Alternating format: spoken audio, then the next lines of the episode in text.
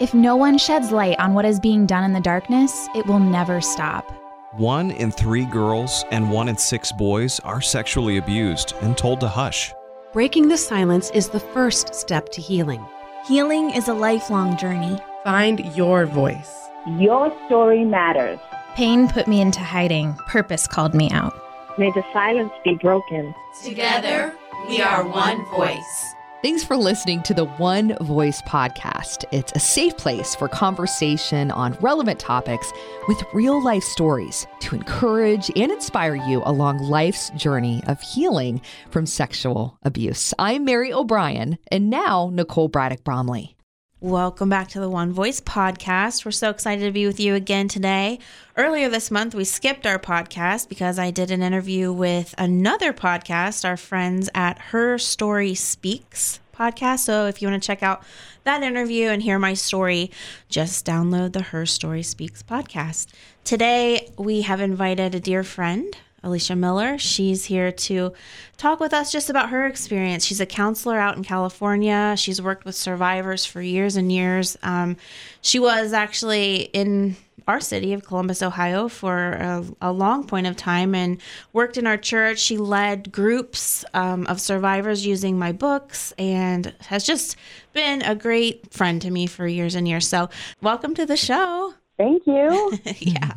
So, you are currently seeing clients that you know have a, a, wide spectrum of things that they would come to you for counseling for but you have worked with survivors over all of your career correct yes even in my internship which was at yeah in columbus and westerville okay so. yeah and i know that the groups that you led were really fruitful for a lot of survivors of sexual abuse and i'm so grateful that you did that but one thing that i think that you know as you and i have talked just about these issues and about different stories. I know one thing that you have been really instrumental with in working with survivors has been helping them sort of navigate their adult relationships. So, say they were abused as a kid, um, and then maybe they, they told a caregiver, somebody that they really trusted, which so often will happen, and then that caregiver, family member, doesn't do anything about the abuse. And, you know, we've talked, Mary and I have talked, she shared part of her story and how very traumatic that is. And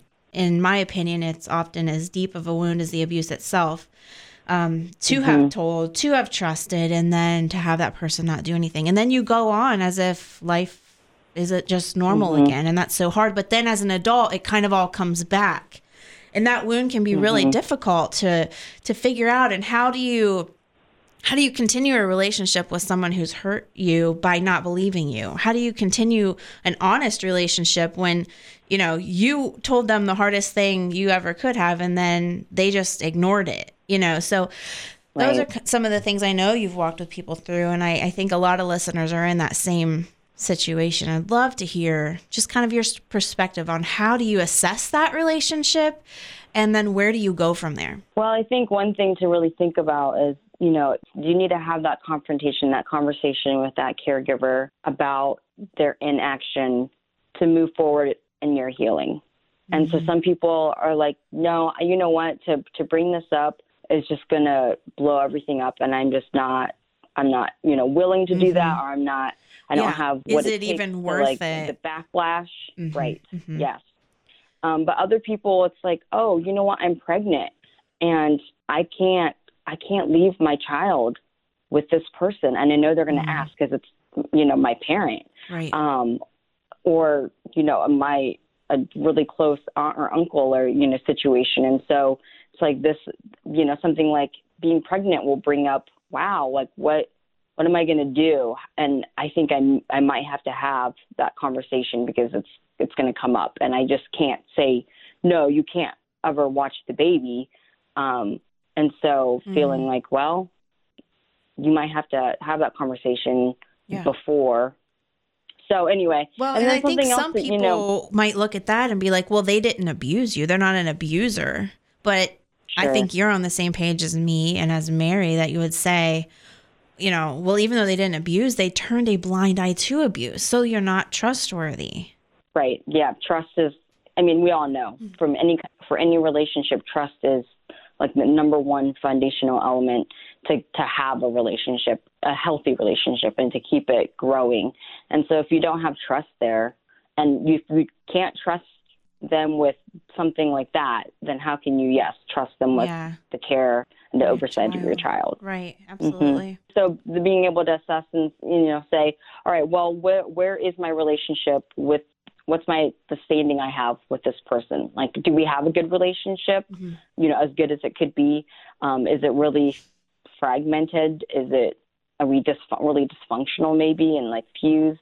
Or do we even have a relationship? Maybe we don't really have one anyway. Um, or do we just pretend everything is just kind of you know we have that mask with each other.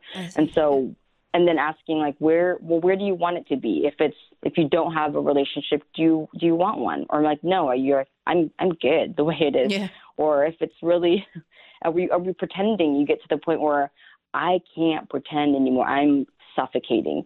Um and so being able to say all right maybe maybe i want the relationship to be different and in order for it to be different to be to to move forward or to be healthier we have to have that conversation. I have to confront their inaction. And so being able to you know be like all right this is kind of coming up with a game plan of how you're going to do that and um, what that looks like. Oh i gotta gotta nurse the baby here but so Oh, okay.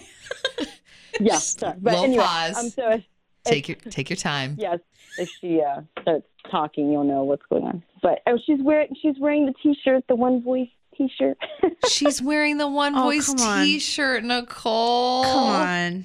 This is too much. Precious. If only- if- sweetie. And listen, we're going to just keep it real on this podcast. So you just take your time, take care of your baby with their one voice shirt on, get that mm-hmm. belly full, and we'll keep it rolling. yeah, no worries.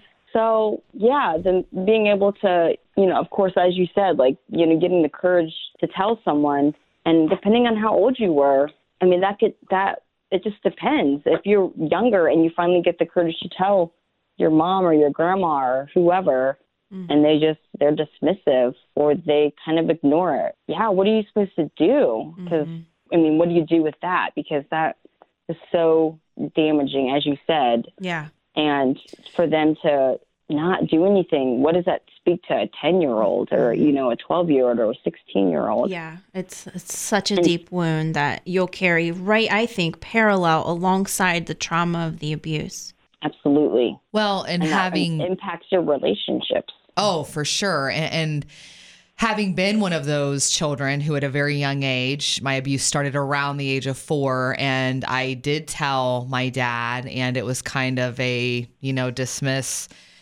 didn't take care of it, didn't address it, didn't acknowledge it. And then it just continued. And, you know, I even said when Nicole and I were speaking recently at a school that I never want to dismiss or downplay anyone else's abuse, but I feel like for those of us who were not believed and then we just kind of had to tuck it away and just suck it up and do life and you never got to address your healing journey or to be validated.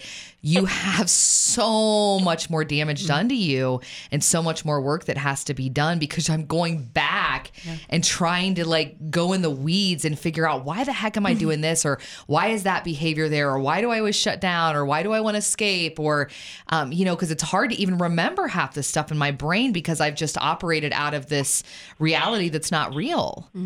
yes and you're right there's something about being silenced in that way that has such lasting impacts Yeah. Well, and then as we get older and and we're still in those relationships with the non-believing, non-protecting, non-reporting person, I think and you know, you hear the the term fake it till you make it. You know, sometimes Oh, we can yeah. do that. You know, you can just pretend in the relationship. But like you said, sometimes mm-hmm. we'll get to that point where we're now having a child. We're bringing a child in this. And I I know for both Mary and I, it's like, you know, you we can be strong. We can be badass warrior Right. survivors and be in relationship with people that we don't trust or, or whatever with ourselves. But when you bring a child into it, it's a whole new ball game. And now it's time Yeah. to make some real decisions. And maybe there's those listening that don't have children and they're not bringing that child into that Mhm. relationship but now you're at a point where you're getting enough healing where that it now feels toxic that relationship might feel toxic to you or or Yeah. you're seeing how it's impacting you so negatively like every time you're with them you feel awful inside so maybe you're making a, Mhm. not a decision for your own biological child or a child that you're taking care of maybe it's for your inner child now it's time to protect the little Mhm. Nicole or the little Mary, you know, inside of you that is now sort of surfacing. Her voice is coming to the surface, and now you need to validate her and say, you know, I'm going to actually take time to look at this and protect you now because, you know, I've been numbing so long that I didn't, I didn't hear Mhm. your cries, and now I'm feeling all of that in adulthood. So making those decisions in that relationship. What was that? It's a Like, release. some like yeah, some kind of animal noise. I'm not sure. yes. Hungry baby.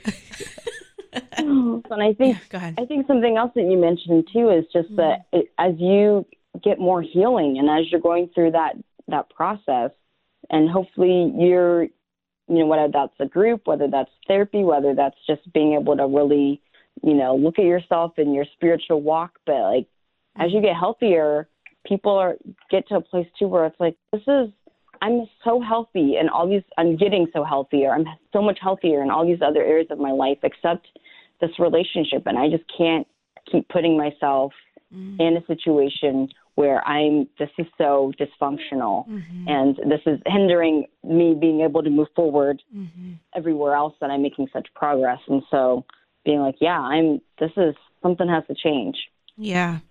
And finding your voice. And and it might feel weird to revisit that person, that caretaker that is now feeling toxic to you. Um because Mhm. you're like, well, we already went there. You know, 20, Sure. 30, 40 years ago. right Now I'm bringing Mhm. it back up. Like that's going to be so weird. It's going to feel so strange.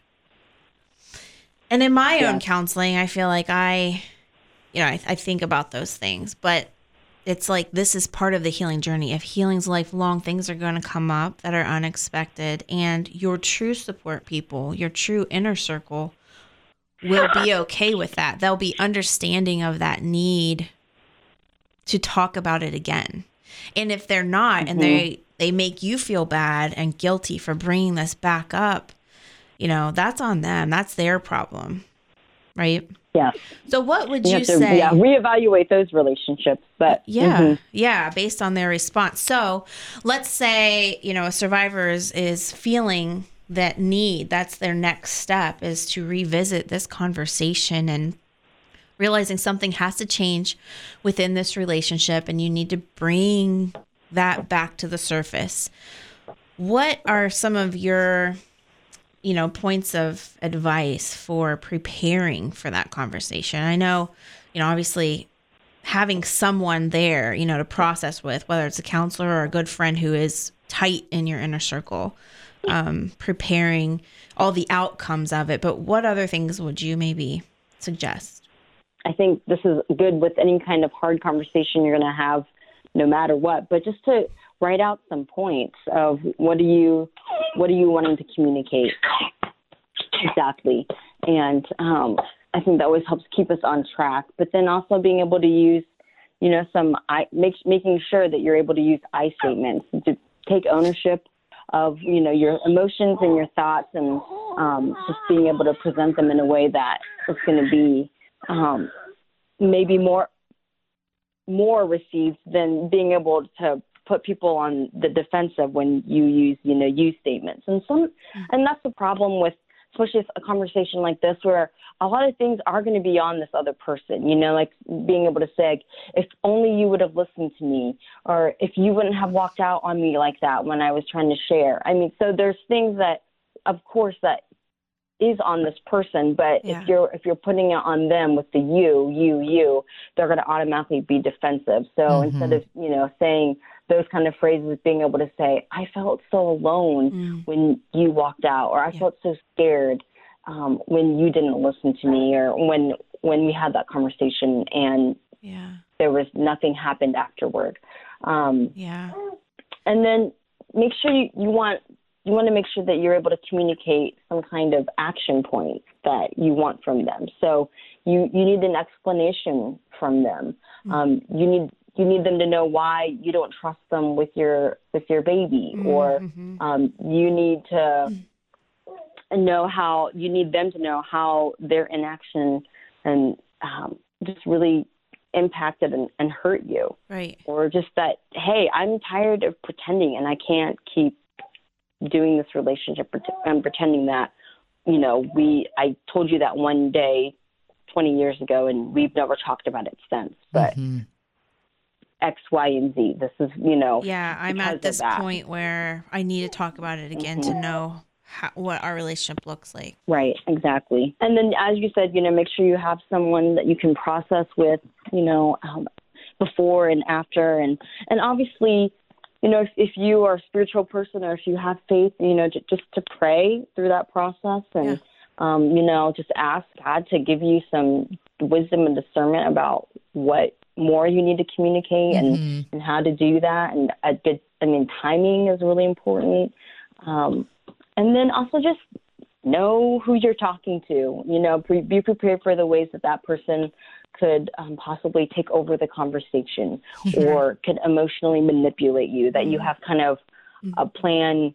A, a plan of like, oh, I need to get out of this conversation, or if they are going to yeah. start going down this road, this is what I need to do or say, or mm-hmm. so just being able to really be aware and be proactive of all right, I know who I'm who I'm going to be having this conversation with, and this is how things could go. Yeah, really, really wrong mm, or bad. And having an exit so. strategy for when it yeah. might get mm-hmm. emotionally manipulating or controlling or aggressive. Exactly. And so even then, being able to maybe like, all right, I can't. We need to stop this conversation mm-hmm. because I feel like this is getting out of hand, or that I'm I'm I'm feeling really hurt again because yeah. you're putting everything back on me right. as when I was eight, you know, or yeah. five, and so here's a letter, and this is what I, this is the rest of the, what I need to communicate oh, to you. And good. so we've been having a letter prepared in advance, um, and letting them know, you know, when you're when you're willing to actually listen to me, yeah. please let me know, and I'm I'm willing to come back and have you know have finished the conversation. But until then, Do you have any- where we need to leave it. Well, and I think that takes a lot of the anxiety out of it as well because for survivors, and I know for me with my abuse, my number one thing is control. And when I feel like I don't have any control at all, I'm going to flip out. So I can't even enter mm-hmm. into a conversation where I know things can go uh, you know, off the rails. So I, I, think that's so good what you said there and wise is just having a plan going into it. And also I've learned the hard way is to check your expectations going into the conversation, to know Absolutely. that I cannot expect X, Y, or Z because this person who I'm talking to has failed me once before they're going to fail me again because they're broken and they're human and I can accept that and understand it. Yeah. Um, but just to go into it not having a plan of it has to work out this way or it's equals a fail. Mm. Right. Um, just mm-hmm. knowing that to be open with my heart and my mind, um, but also to know that at any point I can shut it down and walk away. Like that feels a million times better walking into it than feeling like I don't have any ammunition with me. That's so true because you're the yeah. abused one coming into this conversation. Mm-hmm. So keep reminding yourself you're not a victim in this conversation. You were the victim then, right. and now you're taking yes. your power back. Right, absolutely. And mm-hmm. in your experience, what are some bad responses that you've heard and then what are some good responses so maybe we can measure you know what what it might look like to say, this is not good, and this is when I step out of this and leave the letter, or when I say, this is this is going well, and I'm going to stick with this. Honestly, I have not heard anyone say that they've had a conversation and it's gone kind of the way that they've wanted. Ugh, I was afraid you'd say that. Can, yes, so I could give you some, you know, examples of what what would be um, yeah. a, a you know the a better case scenario response. But of course, you know I've heard people say things just say I was they just totally ignored me. Mm-hmm. They pretended it didn't happen.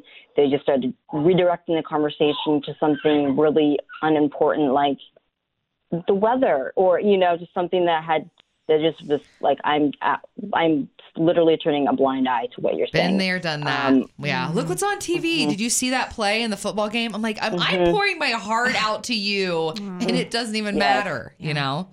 Right. Yes. It's like I mean a slap in the face. Yeah. Oh, Yes. completely. totally. Or worse. I mean, Yes. yeah. Oh, Yeah. Um, Oh, yeah. And then I've heard things people be like, well, I I just confused me because you still let your your sister climb into bed with you. So why did you let them, you know, continue continue Mm. to do that? Or why did you still let your grandpa keep hugging you? Or you know, so it's like they again, it's like Yeah. just they, they they put it back on you Yeah. versus just being like, you know, t- totally taking ownership that you're right. I was the adult. I was the the mom or the grandma or the grandpa, and I definitely should have listened Yeah. to you. I should have taken you more seriously. Yeah. I should have asked follow up questions. Um, and I think most people in these situations, people can't, maybe 20 years later, 15 years later, they can't, they come to a place where they're like, I, I can't actually deal with if I recognize and take ownership of what happened as as the parent, as the caregiver. Mm-hmm. What what does that mean for me? And I can't I can't take ownership of that because it is too devastating. It's too big. It's the guilt and the shame as the caregiver, as the parent, would be overwhelming. And so it's just better, quote unquote, for me to just pretend and just put it back on you Yeah. or make excuses because actual ownership would mean something huge. Right. And that's obviously very telling in our society of just not being able to own up to things. But it explains Mm-hmm. why they do it, but it doesn't excuse that. And I think Absolutely it's it's not. once again the sign that this is this is not good for me. This Mm-hmm. um, Yeah. this person is not safe for me. And but I think it's great when a survivor takes that initiative and the courage to say, I'm going to address this one more time. And then if the response is not appropriate or they are shaming me again or ignoring it or denying mm-hmm. it or minimizing it or defending my abuser, bye. You know, now you can finally bury it and, and move on in your life in a way that is good for you and healthy for mm-hmm. you. Yes, and so being able to kind of decide like what does it look like to move forward, whether this person, whether the conversation goes mm-hmm. the direction that you're hoping and wanting it to, or if it implodes and it does something like just tears everything, you know, your whole family dynamic up. Mm-hmm. Um, but what does it look like to yeah move forward? And so for some people, it's like wow, I haven't told anyone except this person that didn't believe me or didn't do anything. And so now my whole family is going to know that I can't keep pretending that I'm okay or that my relationship with with mom or dad is or grandma, grandpa, whoever is okay. Mhm. That it's not anymore. And so if that means everyone in my family has to know about this, then so be it. And maybe they should know because we're this we're this is a lie. Yeah. You know, Yeah. that our family's been living and I'm not willing to participate in that anymore. And for again, for some other people, it's like no, like I this is this is not worth it, and I I can't I can't do that. And so again, neither neither stance is right or wrong or Yeah, or I'm better. glad to hear you say that. for you personally what you feel like you need for your healing, Mm-hmm. and that only you can make that decision of what you need. I think that's really good for people to hear. There's no right or wrong answer. You know your situation. You know the person, their response, what that looks like for you, that person, your whole family. And no one can tell you whether it's right or wrong. Sometimes it, it's right to address it. And I, I'm walking through that with a friend right now who, you know, was abused by a brother and no she thinks her family knew and didn't do anything. But what if they didn't? So it's like I kind of want her to mm. go and bring it up because there's so much dysfunction and pain in that family. Um, and I'm like, it's bad whether you don't bring it up and keep going through the motions with these jokers, or it's bad if you, you know, do bring it up and then mm-hmm. everyone splits. They're mad at you, but so what? You're not losing anything. But on her end, it's kind of mm-hmm. like, I would rather let them live their fake perfect lives and me know the truth and mm-hmm. just do my own thing you know and that's mm-hmm. on her. That's that's her decision. And it's what empowers her. It's what she knows is best. And you we have to trust that mm-hmm. the survivor does know what's best. Survivors have such a Yeah. a deep instinct with people and relationships and things. And um, i think we have to really follow our gut in that way and, and not judge another survivor for how they did or did not address this situation. And I think you know uh, what I tell people in therapy often is that you're you're your own expert. Like I'm not an expert on you and your life and right. what you need, and so I can encourage you with you know, and I can speak truth into like I can see things and say that doesn't you know I'm not sure about that, but at the same time with something like this, this is you're your own expert, so you can you're the one that needs to decide what you want to do and how you want to do it. Yeah. And I'm here to help you with parameters and you know like discernment and wisdom and all that. But yes, you the survivor is the one that ultimately makes the decision. Oh, and that's what makes you a great counselor you know? You're not trying to tell them what to do. You're you're directing and you're allowing you know god to to help them make those decisions and you're there to support and walk them through. I think that's great. Um and, mm-hmm. and it reminds me mary of our podcast on empathy of just you know to have true empathy for someone means allowing them to be the expert of their experience not for us to interject our own mm-hmm. you know expertise of what they're going through. So that's that's really good to hear um so so then let's say you do decide to continue relationship with this person. You know, what might that look like? What are some maybe maybe a safety plan, you know, you would put in place or like how would you navigate the next steps of that road? hmm So I mean, it kind of I guess depends on your current what your current relationship with this person you know looks like. So obviously, you're not going to be moving forward in the relationship, and so kind of are you going to just maintain what you have with this person, or is it maybe it's things have gotten worse um, because of this, and so kind of being able to assess that and then have you know what Mary said just expect like a healthy realistic expectation of what things are going to look like moving forward. And so you know just not expecting them to one day call you up and say I I believe you and I'm sorry and you know that that's that, that could happen but probably not. Yeah. um Yeah. being able to like, look at holidays or like how often do you see this person? Do you um do you need to re- you know rethink your holidays or the way that you're spending time with them?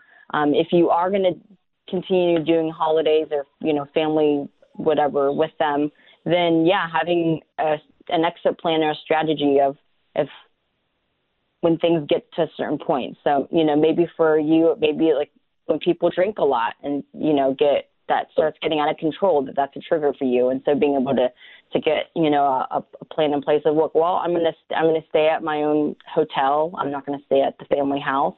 Um, I'm going to, you know, if things start getting a certain way, I'm going to leave, or I'm just leaving every night by eight o'clock before the drinking gets out of control. Um, and, you know, being able just to tell your family, like, yeah, I, this time I, I got my own hotel, and just because of X, Y, or Z, I'm just, I'm leaving. I'm going to be ready to leave, you know, by a certain time every night.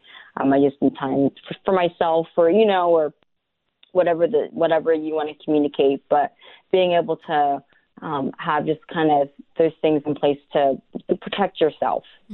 That's what is important. Is that you know if, if you didn't, you obviously didn't feel protect, protected before, and so not that you're in this. I'm gonna do everything I can to self protect now, you know, like Yeah. this macho whatever. But uh, just being smart and being wise and being like, I am going to take. Like, no one's going to look out for me. No one's looking out for me now. Yeah. So I'm going to do what I can to at least try and, and stay healthy, even you know, during these three days of Christmas or whatnot. Yeah.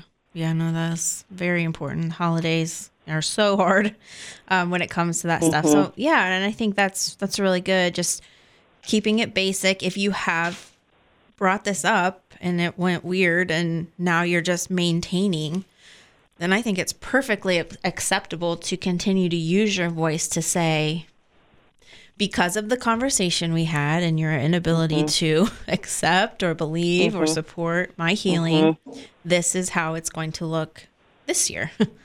you know?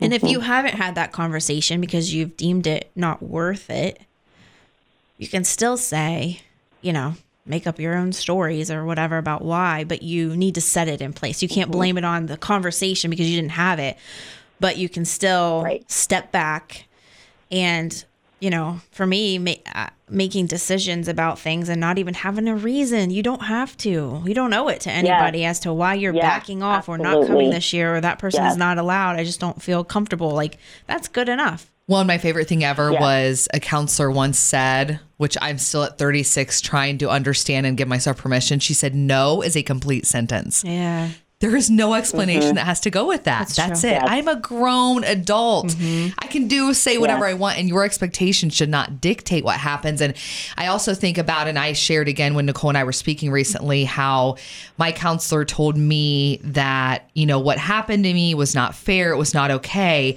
But it is up to me now to take responsibility for what the future looks like.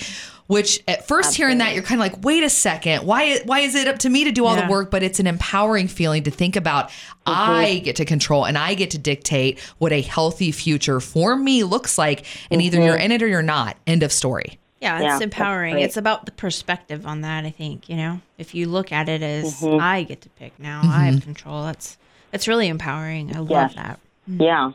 Yeah. Take back what you didn't have then. Mm-hmm. Absolutely. And I think it's important to mm-hmm. acknowledge, you know, the grieving process. If you walk through Yes. this, you're seeing your loss, you're seeing that your hope for, you know, the confession, the admitting, the the comforting, the coming alongside, the supporting and the listening ear is not there. You know, mm-hmm. you now have a loss of a relationship because, you know, you've had it this whole time. It wasn't what you deserved. But as a survivor, you're telling yourself all these other things and you're, you know, you're giving them the benefit of the doubt for 30 years. Um, but now you know, like, there's no hope here. And Mm-hmm. they're very selfish. They're they're looking at their own guilt and they can't see my pain. So now you have to grieve that loss. And I think it's Mm-hmm. important to really take time for that in your life and in your in your healing journey. There's there's a real deep place for grief along the healing journey. And it's hard and it's painful and it's lonely and it's dark. Um and it doesn't just happen once. I think as survivors we grieve a lot of things. Sometimes we Yes. grieve things we don't even know we're grieving. Right. Um, but this would be a really big one. And to have your people in place, to know your Mm-hmm. self care options, to really, um, I think, kind of pad yourself through that process is important. And depending on where you are in life and what your, you know, like just your stage and your season too, being able to look at people and like, do I, who, who do I trust? And who could be not um, like a replacement, but who could be a, like a step in grandparent for my kids?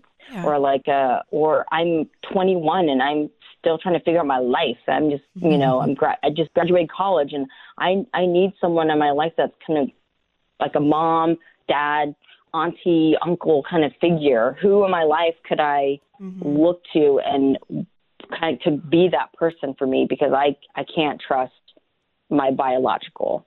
Um, and so being able to find a second family and just saying I I need I need I need people Yeah. and um, I I want a certain level of just trust and safety in relationship with with people that are kind of ahead of me in that way. And so, is there anyone that that could be? So, Yeah. Well, I think that leads into the the other point that I wanted to kind of talk to you about is just the importance of support group. And you have led many groups using my books and I feel like that was a real benefit for a lot of people and many of whom didn't have people around them. So, it's kind of like you're seeking out that support and that camaraderie and that mm-hmm. family and a safe environment. I think it's really healthy. Do you want to Yeah. share a little bit about your experience in leading those groups and The good, the bad, the ugly. Yes. right. Well, I mean, honestly, if people can get the courage to go to a group, you know, specific for survivors of abuse, do it. Do it because it I it's just unbelievable what people experience in the group setting that is studies show that it's more effective and more impactful, more powerful than individual therapy. And it's because especially when we're struggling with something like abuse, you know, past abuse, that it's really what you said, isolating and lonely, and you feel like no one really understands me. Or people, I look at people, my my friends, or their relationships, and everything is so perfect and pretty and cute, and no one, no one really understands the sorrow and the the pain that I experienced and still experience you know, semi regularly. Yeah. And so going to a group, you sit there and you just look around and everyone can literally say, I, on any, on a better level than anyone else in your life, I understand exactly Yeah. What you mean. Mm-hmm. And people cry. I mean, they don't, they meet each other for the first time and people are sharing tidbits of their stories just here and there because you know, it takes weeks to build any kind of, of trust. But the people that are courageous enough to share at the the first meeting on any level. I mean, people are crying for one another. I mean, it's just there's a bond there that Mm. there's just, you just don't find anywhere else. And so, I mean, obviously the workbook and the book is is helpful, but I think the most powerful point and the most the most effective part of the group is just having other people in that room Mm-hmm. that can squeeze your hand because and talk about empathy. It's I mean it's everywhere Mm-hmm. and um, people and the, um, the unfortunate part is you know the the group starts out with maybe pretty big i feel like for for this kind of group Yeah. eight eight people maybe even ten um, but then by the last week there's maybe four Yeah. or three Right, right. because it people i mean it is after week one you're like yeah i can do this but then as you start reading and as you start doing the workbook you're like oh i i nope i am not ready for this you know and Yeah. so each group you know each week as the group goes on there's one person you know kind of drops off and so that's but for those three or four people that have stuck it out by the end i mean they they're like i this is this was so hard but it was this is the best thing that i've done for myself in a long time in my healing process. Mm. And people are exchanging numbers and they're like let's still meet every week or like every other week or once a month? Like let's you know like just to check in with each other and you know christmas is coming in a couple months and so let's people still they still want to keep connecting even after the group is over. And i think that speaks for itself of just how Sure. powerful it is to to be in that group. And Mm-hmm. I mean, Nicole, you came, I think, every time, you know, at the, the last week of group, and you know, all the all the ladies were just like, when you left, they would be like, "I just, I can't believe she came," and you would bring T-shirts or you know, little just gifts and stuff, and they were just the oh, your little um this bracelet, this rubber bracelets or whatnot, and so they just it was it just meant so much that that you would come and that you would encourage them, and um so yeah, I, I feel like I, I really cannot say enough good things um, about being in a group. And I think just being able, you're kind of forced because of the workbook and the book and meeting every week and everyone sharing, you're kind of forced to, to actually do the work at a, at a pace that if you're in individual therapy, you're definitely, you're, you're probably not doing. So the ground that you cover in a eight week, 10 week, 12 week group is probably twice or three times at the pace Yeah. as you would probably in individual therapy, which is not better or worse, just depending on where you're at in your process. Right. Well, and But like you said, time, when a group goes from eight to four, it shows you it's for the people who are ready for it. And not everyone is, but Yeah. those four that Right. dropped out, you know, maybe next year they'll be ready, or in five years. You Mm-hmm. know, it's everyone at their own pace, and but it is, it's it can be intense and heavy, and hearing other people's stories can be triggering, Yeah. and you're bringing that Mm-hmm. home with you. You're thinking about it while you're at work, or you know, trying to go to sleep at night, and it's hard, but it's worth it. hmm And people say often, and it's very normal to feel like, oh, I did not want to come tonight. or I was thinking of an excuse on my way here. What could I do or say to like excuse myself from coming tonight? But people would say, but I, but I didn't have anything, or I just knew I had to come even though I didn't want to. And so just people even being that, you know, vulnerable and raw, just like, I don't want to be here, but I know I, yeah, I'm ready. I need, this is my next step and I, I need it. So.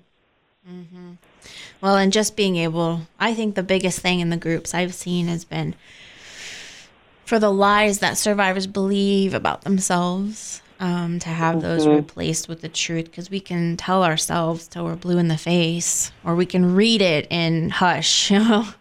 But when you Right. have another survivor who's walked a similar path to you and struggled with some of the same things, be able to tell you the truth about yourself there's a lot of power in that. And i i've seen Yeah. so much freedom come through um, the support group in that way. So I, I agree. I think it's a very effective tool when it comes to the healing journey. And I think people, I mean, obviously people in the groups are in all different places with their process. And so it's, I think it is eye opening for any individual to see, oh, they can tell like this person has, a le- they've gone through the forgiveness process a little bit. They're in it further than I am. And like they're, they're doing it and it's encouraging to me. Or, oh, I remember when I was in that place with, with my anger, you know, and mm. I'm glad I've I've come I've done a little work in that and I'm mm-hmm. not in that place and I'm so grateful for that. So I think it's even helpful to to be in that group setting where it's you realize it's it's not all I'm not it's not all about me and my pain and my loneliness. That other people are hurting too or other people are are in process and we're all in different places, but that there's encouragement and there there can be gratitude even in that. yes and that ignites hope within a group setting i think it Yes. It really Absolutely. it can light up the room and make you walk away and feel like, okay, you know, they got through that. They you know, they haven't gotten through the thing I've gotten through. And maybe I can dispel hope for them, but for but they brought hope to my story. And that's always I think mm-hmm. the end goal is to provide hope for mm-hmm. each other and to inspire our stories and to keep us moving, mm-hmm. you know, one step at a time. Yes. Awesome. Well, thank you. It's so great Yeah. to to chat with you. Um, but also just good to hear your wisdom. I think that this is something that we don't talk about too often these these topics when it comes to the healing journey and especially as in adulthood, but it's something probably most listeners are thinking about or dealing with or wondering about and maybe have never talked about. Or maybe even today it's something that was like, oh my goodness, I didn't realize that's something that I should think about. And hopefully hopefully these will be a few tools that can can help you just think about the next steps for you. Um, Not in a way that causes turmoil in your mind, but something that would, in the end, bring you more freedom. and absolutely and just more healing and more what you you know said just hope for what is to come and that the healthier relationships that trust that even if you can't have that in those relationships that you can have them with other people Yeah. so That's that right. out there So, Awesome. Mm-hmm. Well, thank you. We will let you get Yeah, back to your baby and your job and all the millions of things that Yeah. you're doing. So thanks for getting up super early to be with us today, friend. oh no you're fine yes good to talk with you both take care Thank you so much for listening. Be sure to subscribe, write a review if you heard something you liked, even invite others to listen so we can be on this healing journey together. You can check us out on Facebook or go to iamonevoice.org.